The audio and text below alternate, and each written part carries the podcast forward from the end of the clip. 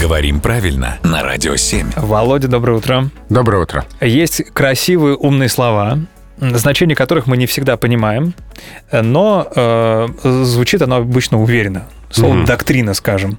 Мгм. Где-нибудь в заголовке новостей, где-нибудь в какой-нибудь серьезной прессе э, мы киваем головой, как будто понимаем, о чем речь. Мгм. Хотя не совсем. Э, скажи, что такое доктрина и имеет ли оно какое-либо отношение к докторской колбасе? Сразу спрошу тебя на всякий случай. Ну, корень там общий, латинский. Так. Латинское слово. И, в общем-то, сразу а, мы думаем, что это связано с чем-то умным, ученым и так далее. А на самом деле? Ну, в общем-то, так и есть, потому что... Наши ожидания не обманули нас. Да, потому что доктрина — это научная или философская теория, или политическая система, или руководящий теоретический или политический принцип. Вот в основе там, жизни какого-то государства может лежать какая-то доктрина, то есть главный ведущий принцип. Так. А есть еще устойчивое сочетание «военная доктрина».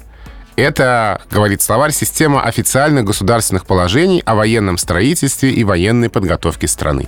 То есть на, на основе этих примеров пытаюсь себе представить, что это какой-то основополагающий свод чего-либо. Взглядов, при- принципов, да, Мгм. да. Мгм, мгм. На основе которого строится вся жизнь где-то... В какой-то конкретной области. Да. Как здорово. Вот Ты приводишь пример, и сразу становится действительно яснее. Так, Э, Вот, собственно, все, что вы хотели доктрину. знать о доктрине. но боялись спросить. Да. Стеснялись немножко. Хорошо, что сегодня набрались смелости. Спасибо, Володя.